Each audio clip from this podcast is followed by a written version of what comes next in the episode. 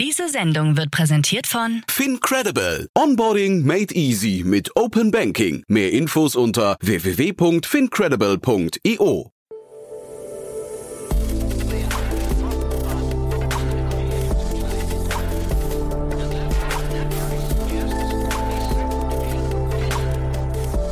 Startup Insider Daily. Guten Tag und herzlich willkommen bei Startup Insider Daily. Am Mikrofon ist Michael Daub. Ich begrüße euch zu unserer Mittagsausgabe. Wir haben uns heute Dennis Bauer, Co-Founder von Gigs, anlässlich einer Series A Finanzierungsrunde in Höhe von 20 Millionen Dollar eingeladen. Gigs hat eine Telecommunication as a Service Plattform entwickelt, die es Unternehmen ermöglicht, eigene Mobilfunkverträge über eine einfach zu bestehende API anzubieten. Mit Gigs kann jedes Unternehmen eigene eSIM und SIM-fähige Mobilfunkangebote jeglicher Größe auf Mobilfunknetzen weltweit anbieten. So können Unternehmen ihren eigenen Mobilfunkdienst starten und haben gleichzeitig volle Kontrolle über den Markenauftritt und die Preisgestaltung. So viel zu unserem Gast. Gleich geht es los mit dem Interview. Werbung. Hi, hier ist Nina, Content Managerin bei Startup Insider. Suchst du deine nächste große berufliche Herausforderung? Dann melde dich bei uns. Wir suchen aktiv nach neuen Teammitgliedern, die Startup Insider zum führenden Informationsmedium der deutschsprachigen Startup-Szene machen wollen. Aktuell suchen wir Sales Manager, Customer Success Manager, Finanzmanager sowie Werkstudenten in den Bereichen Sales, Product und Content. Aber auch wenn keine passende Stelle dabei ist, melde dich trotzdem bei uns. Wir suchen immer nach leidenschaftlichen Menschen, die mit Startup Insider Großes bewegen wollen. Also, um mehr zu erfahren und dich zu bewerben, geh jetzt ganz einfach auf startupinsider.de/slash insider. Startup Insider Daily. Interview. Ja, sehr schön. Live aus Los Angeles. Dennis Bauer ist hier, Co-Founder von Gigs. Äh, hallo Dennis. Hallo Jan, freut mich hier zu sein. Freue mich, dass wir sprechen. Ich hatte ja neulich mit dem Daniel Wild schon mal über euch gesprochen im Rahmen von Investments und Exits. Der hat euch ja, ich sag mal, der war ja, der hat sich ja kaum mehr einkriegen können vor Begeisterung. Äh, ihr habt eine lustige Idee, muss ich sagen. Erzähl mal. Ähm, ja, freut, freut mich zu hören, dass andere Leute natürlich über uns sprechen. Ähm, wir sind ja ganz lange unterm Radar geflogen. Ähm, ja, Gigs ist, die Idee ist relativ einfach. Wir ermöglichen digitalen Geschäftsmodellen ähm, Zugang zu Carriern, also zu Mobilfunkanbietern zu bekommen, um eben auch SIM-Karten in ihr Produkt einzubauen und dadurch einen weiteren und recurring Revenue Stream für sich aufzubauen. Ja, das ist jetzt irgendwie möglich, aber die Frage ist ja trotzdem, warum macht man das? Also äh, vielleicht magst du mal so ein paar Use Cases, weil äh, für mich, also ich habe der, der Daniel hat mir das erklärt und hat, ich habe auch nachvollziehen können, warum er euphorisch war. Zeitgleich wäre es eine Idee, auf die ich niemals gekommen wäre, auch wenn die technischen Möglichkeiten vielleicht schon länger da sind. Ähm, das hören wir tatsächlich öfters.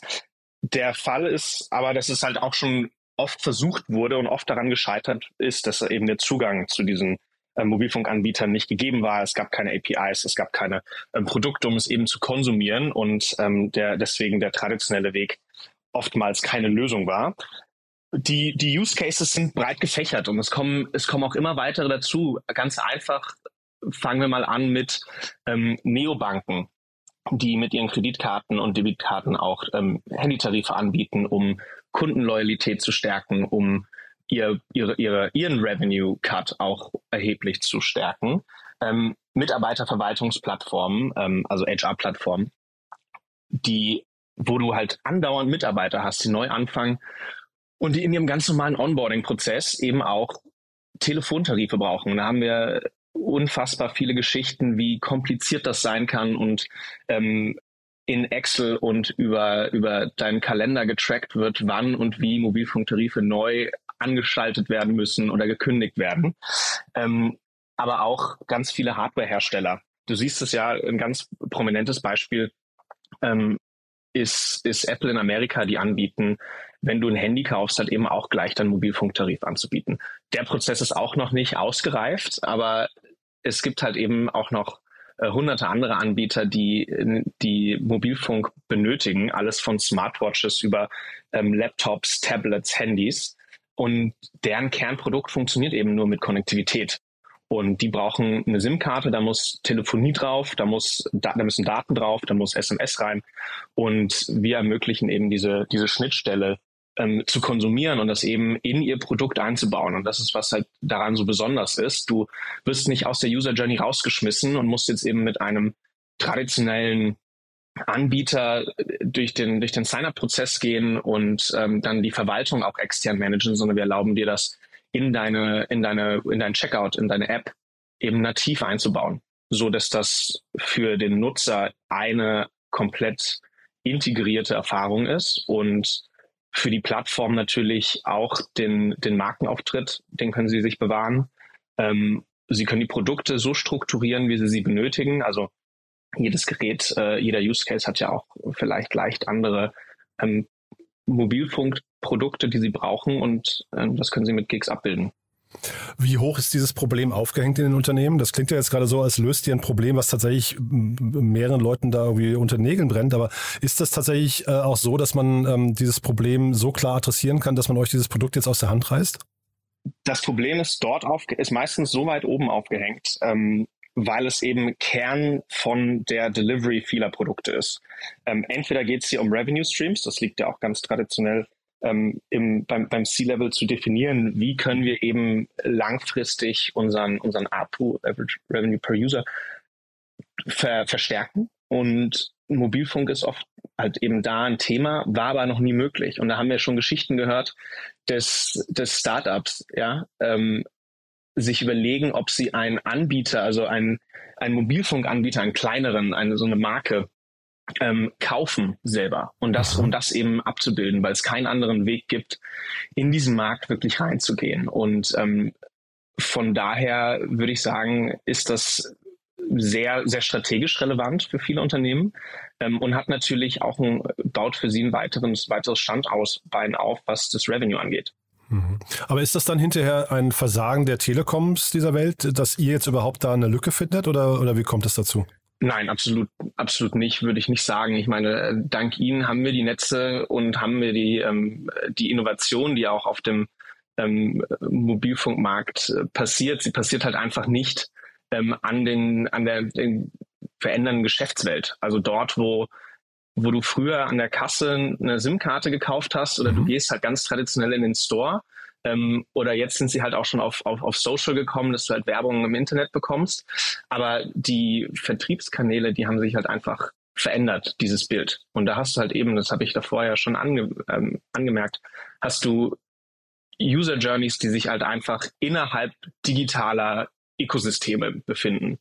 Und da erlauben wir jetzt den Unternehmen das dort einzubauen, was sie vorher nicht konnten und erlauben aber natürlich auch den Telcos dort ihre Produkte zu platzieren. Wir bauen ja nicht unser eigenes Netz.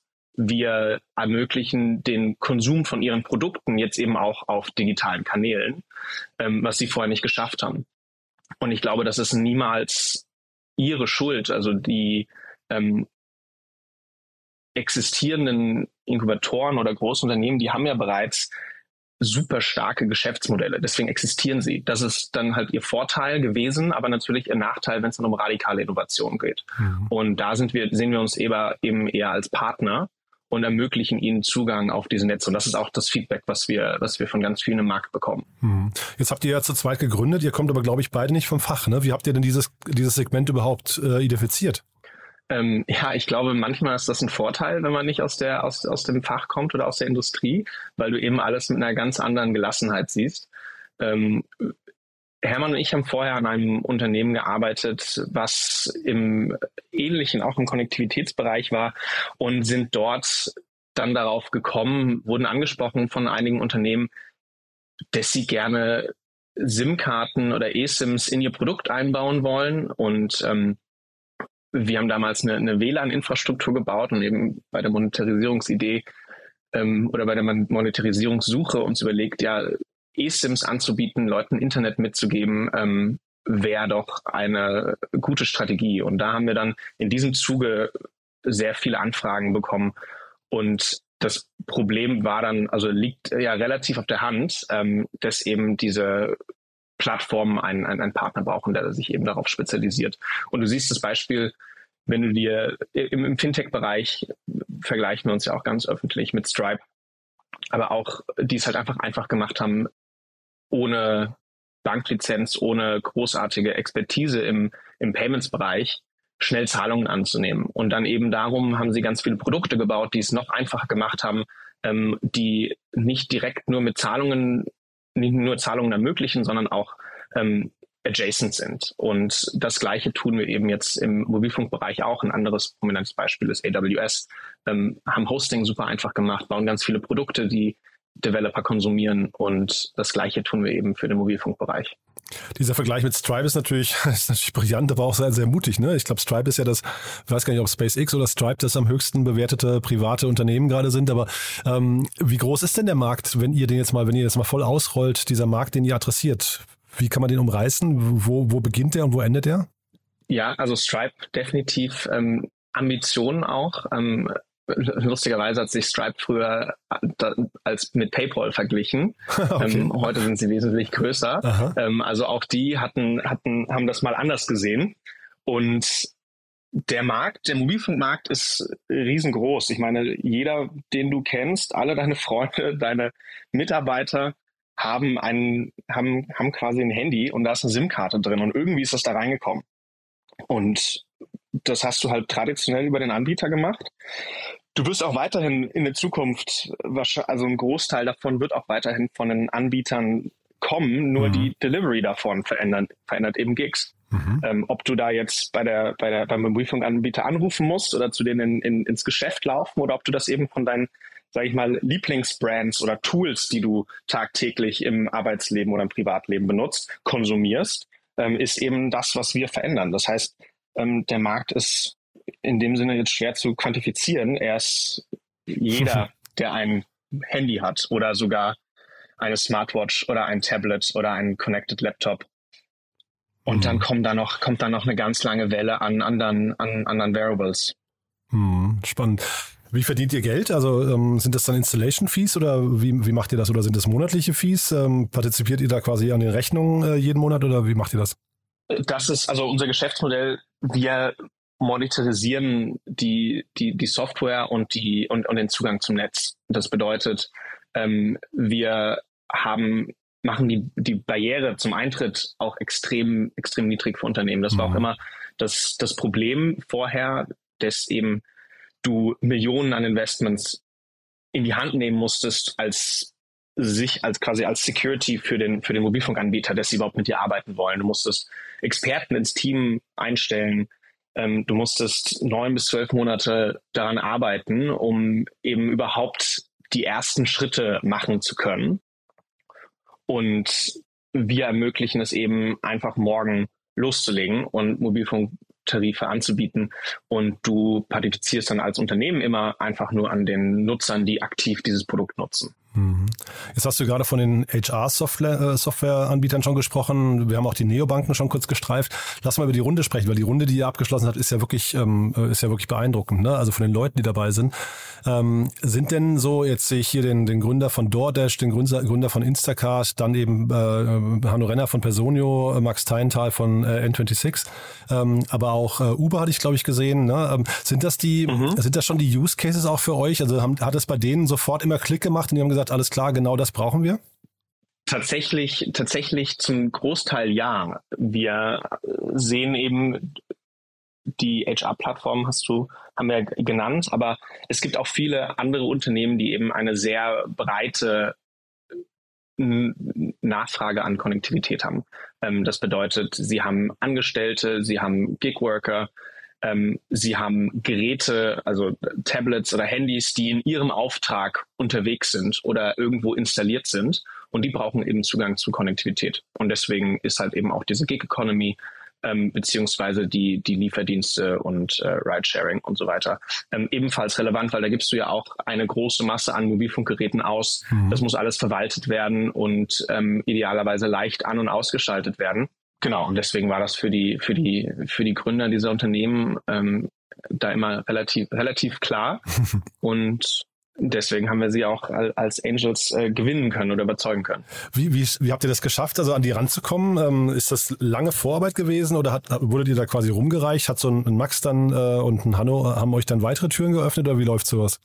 Also ursprünglich ist das gekommen über unser privates Netzwerk aus der Universität oder auch einfach nur aus Berlin. Ähm, dann so lernt man natürlich neue Leute und Investoren kennen, die für Gespräche mit dir, den, die haben dann kreative Ideen, wen sie dir vorstellen sollen. Ähm, meistens ist das alles dann nur eine Due Diligence, ja, also sie, sie stellen jemanden nicht vor, weil sie ausschließlich denken, dass du die unbedingt kennenlernen musst, sondern auch, weil sie sich halt nochmal eine zweite Meinung einholen wollen. Und wenn mhm. du diese dann eben überzeugst, ähm, hast du halt neben, neben dem ersten vielleicht auch noch oder meistens auch noch vielleicht deinen dein, dein zweiten Angel gewonnen ähm, und, und, und vielleicht auch noch einen weiteren Use Case für dein Produkt ähm, freigeschaltet. Mhm. Was natürlich uns auch stark geholfen hat, ist, dass wir in, im Winter 21 in den Y Combinator gekommen sind. Und das hat natürlich dann einmal den Zugang nach Amerika für uns, für uns stark geöffnet und ähm, einmal auf Produkt oder halt auf ähm, Markteintrittsseite, aber natürlich auch auf der Investorenseite. Mhm. Ja, wenn man jetzt die weiteren, also wir hatten die, die Rundengröße, glaube ich, noch nicht erwähnt, 20 Millionen Dollar, das ist ja wirklich auch, auch stattlich.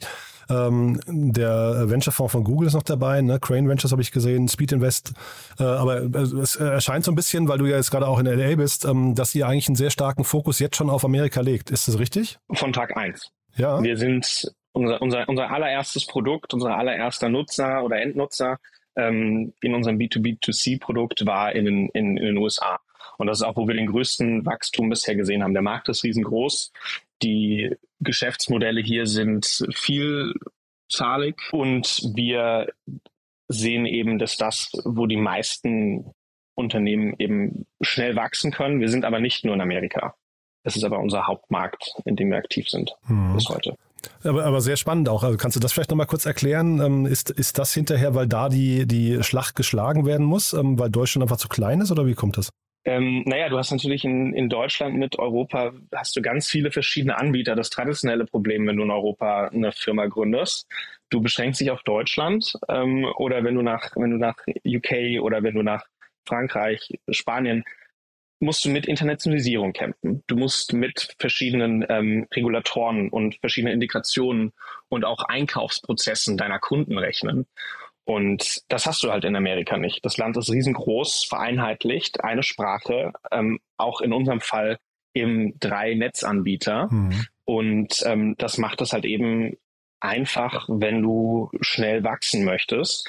Und natürlich auch, wie quasi amerikanische Geschäftsmodelle gedacht werden. Sie werden nie auf Deutschland fokussiert, sondern sind eigentlich gleich global für die Expansion bereit. Hm. Und oftmals habe ich das Gefühl oder haben wir das Gefühl, dass in Deutschland eben Unternehmen für Deutschland gegründet werden. Und irgendwann, wenn es dann erfolgreich ist, überlegen sie sich, wir könnten ja auch mal ins Nachbarland expandieren. Hm. Hast du da mit den Gründern von Personio und äh, N26 lange Diskussionen geführt? Weil die haben ja genau so angefangen. ähm, tatsächlich haben wir mit Max und Hanno nicht ähm, explizit darüber gesprochen. Ähm, für uns war es eigentlich nie, nie eine Frage, ob wir nach Amerika gehen oder nicht. Aha. Ja, sehr spannend. Du dann, aber sag doch mal vielleicht, ähm, es klingt ja wirklich alles großartig, ne? Was kann denn jetzt schiefgehen? Also ähm, ist, ist das, also jetzt USA bedeutet ja erstmal, ihr braucht wahrscheinlich auch mehr Kapital als in, in Deutschland, aber das scheint ja für euch, der Zugang zu Kapital scheint nicht das Problem zu sein, oder? Also was, was für uns eben wichtig ist, ist, dass wir jetzt das, das, das Team ausbauen, dafür haben wir auch das Kapital geraced. Ähm, die Produktinnovation, die, also das Produkt entwickeln wir wöchentlich, kommen neue Features raus, da sehen, da sehen wir nicht das Problem.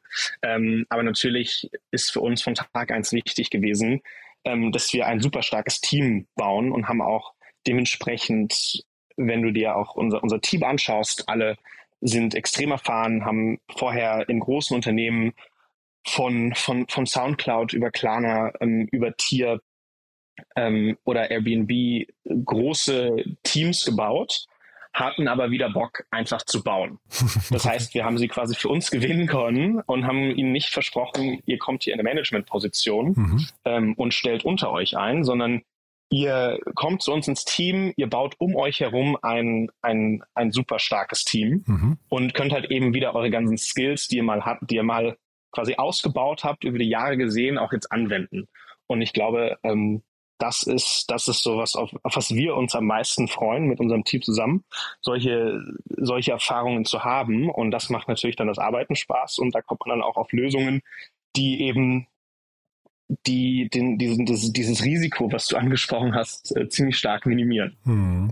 Und äh, Stichwort, was schiefgehen könnte. Ich hatte neulich gedacht ähm, und habe ich mit, mit Daniel auch besprochen, dass ja eigentlich ähm, Elon Musk mit Starlink und Tesla und so weiter ja eigentlich ein sehr spannender Competitor werden könnte in diesem Bereich, ne? weil die ja sehr unabhängig von den herkömmlichen Netzen agieren könnten. Jetzt hat Apple, glaube ich, neulich angekündigt, dass sie auch noch mit einem Satellitenanbieter ähm, kooperieren. Ist das nochmal eine Veränderung in dem Markt, die für euch gefährlich werden könnte? Also was, was, was Starlink macht und ist natürlich super ein, äh, beeindruckend und hat, hat seinen, seinen Wert in der quasi in der Wertschöpfungskette der Telekommunikation absolut schon berechtigt und ähm, wir sehen es auch immer wieder. Also wir sind ähm, viel unterwegs und super oft kommen wir kommen wir in einer Airbnb wo wir eben beim Speedtest sehen, ha, wir sind hier schon wieder im Starlink. Ähm, also das ist natürlich äh, super, ähm, was sie da geschaffen haben. Wir selber benutzen auch eins, wenn wir auf unseren Company Offsites unterwegs sind und uns nicht darauf verlassen wollen, dass wir mitten in der Toskana ähm, gutes Internet haben bringen wir unser Starlink mit. Ähm, der Zugang zum Starlink, also quasi diese, diese Subscription zu kaufen, die funktioniert immer noch direkt von Starlink zu Starlink. Mhm. Das heißt, Geeks ist ja eher in der, in der Position, die Starlink Subscription dann in Zukunft auch in ein E-Commerce einzubinden oder in ein anderes, ähm, ich habe es ja gerade im Company-Kontext genannt, auch mhm. in ein ähm, Company Purchasing Tool. Von daher ist das, ist wieder da eine weitere, ein weiterer Zugang zum Internet eigentlich nicht das Problem, sondern nur ein weiterer ähm, weiteres Produkt, was Gigs anbietet. Hm. Und kann das mal irgendwann auf einen Armdrücken hinauslaufen zwischen euch und den Telcos und so weiter? Ähm, also es, es bestehen ja nachweislich dann Abhängigkeiten für euch auch. Ne? Ähm, ist das äh, riskant für euch? Also ich, ich nehme an, oder ich hoffe, ich hoffe natürlich nicht, weil wir uns als Telco freundlich positionieren und wir mit verschiedenen Telcos ja auch zusammen arbeiten. Also wir, wir fokussieren uns nicht auf, auf einen Anbieter alleine, sondern ähm, arbeiten mit, mit den innovativen Anbietern ähm, heute schon zusammen und ähm, heißen natürlich auch ständig neue willkommen. Und von daher sehen wir uns eher für sie auch als Wachstumspartner ähm, und eben als Plattform, um ihnen Zugang auf diese ganzen Produkte zu geben, weil die haben selber ja auch nicht die Kapazität, sich mit jedem Produktteam, ob klein oder groß, auseinanderzusetzen. Und diese Produktteams haben nicht die Möglichkeit, sich in jedem einzelnen Land mit den verschiedensten Telcos auseinanderzusetzen. Hm. Noch eine Frage. Du hast ja vorhin so im Nebensatz gesagt, ihr seid eine B2B2C-Marke. Ja, das war mir gar nicht bewusst. Ähm, mhm. Äh, taucht ihr für den Endkunden, für den Endkonsumenten auch tatsächlich auf? Also nimmt ihr euch als, als Marke wahr oder ähm, ist das nicht eigentlich doch ein B2B-Case? Ähm, wir sind ein B2B2C-Produkt, keine Marke. Das bedeutet, wir sind ungefähr so wichtig wie ein Embedded Stripe Checkout, hm, um das okay. wieder zu benutzen. Ähm, du siehst es gegebenenfalls mal, dass du auf einer URL von uns lebst oder dass eben auch die, die, die Verträge mit uns eben abgeschlossen werden in dem Fall. Mhm. Aber unsere Marke ist in dem Fall nicht wichtig. Also ihr taucht nicht irgendwann als App zum Beispiel auf dem Handy des Nutzers auf und baut euch von da aus noch eine quasi eine Präsenz in seinem, in seinem täglichen, äh, was auch immer man sich da an Serviceleistungen noch vorstellen könnte. Mit unserer eigenen Marke nicht, nein. okay, sehr, sehr diplomatisch geantwortet. Cool. Ich finde das so, super spannend, was ihr macht, weil es halt so ein neuer Ansatz ist. Ähm, wie gesagt, ich habe damit nicht gerechnet, bin sehr gespannt, wie es weitergeht. Was sind so die nächsten Schritte für euch? Ähm, für uns ist jetzt erstmal das, das Team weiter auszubauen. Also wir haben sehr ähm, ambitionierte äh, Pläne, was das angeht und haben auch schon ähm, gute Fortschritte dort gemacht. Wir expandieren in weitere Märkte. Also wir haben ähm, in den, in den USA angefangen, da, da wird es nicht aufhören. Und ähm, ja, weiterhin unsere, unsere Kunden glücklich zu machen und natürlich immer weitere, weitere Use Cases auch zu entdecken, wo uns quasi ähm, umso seit, seit unserem Press Release auch immer mehr Use Cases zufliegen. Mega cool. Du, dann würde ich sagen, wir bleiben in Kontakt. Wenn es bei euch Neuigkeiten gibt, sag gerne Bescheid. Und ansonsten nochmal Glückwunsch zu der Runde. So. Tolle Entwicklung und ja, bis zum nächsten Mal. Ja, super. Danke, Jan. Ciao, Danke Dennis. für das Gespräch. Ja, hat mir Spaß gemacht. Ne? Bis dann. Ciao. Werbung Hi, hier ist Moritz, Marketing und Growth Manager bei Startup Insider. Wenn du über die verschiedensten Themen immer auf dem neuesten Stand sein möchtest, dann empfehle ich dir auf jeden Fall unsere Newsletter auszuprobieren. Von unserem täglichen Morning Briefing Startup Insider Daily zu unseren themenspezifischen Newslettern wie Krypto und Web3, Investments und Exits oder KI Kompakt bist du mit unseren Newslettern immer top informiert. Falls du interessiert bist, kannst du dich jetzt ganz einfach kostenlos anmelden und zwar unter startupinsider.de/slash insider. Ciao. Startup Insider Daily, der tägliche Nachrichtenpodcast der deutschen Startup-Szene. Das war Dennis Bauer, Co-Founder von Gigs im Gespräch mit Jan Thomas. Anlass des Interviews war die Series A Finanzierungsrunde in Höhe von 20 Millionen Dollar. Das war's fürs Erste mit Startup Insider Daily am Mittag. Vielleicht schaltet ihr später am Nachmittag ein. Dort stellen sich die Jungunternehmen Spiritory, Ticket Pro und Insider Pi anlässlich der Rubrik Junge Startups in einem Kurzporträt vor. Wenn nicht, hören wir uns hoffentlich morgen in der nächsten Ausgabe wieder. Am Mikrofon war Michael Daub. Ich verabschiede mich. Bis dahin.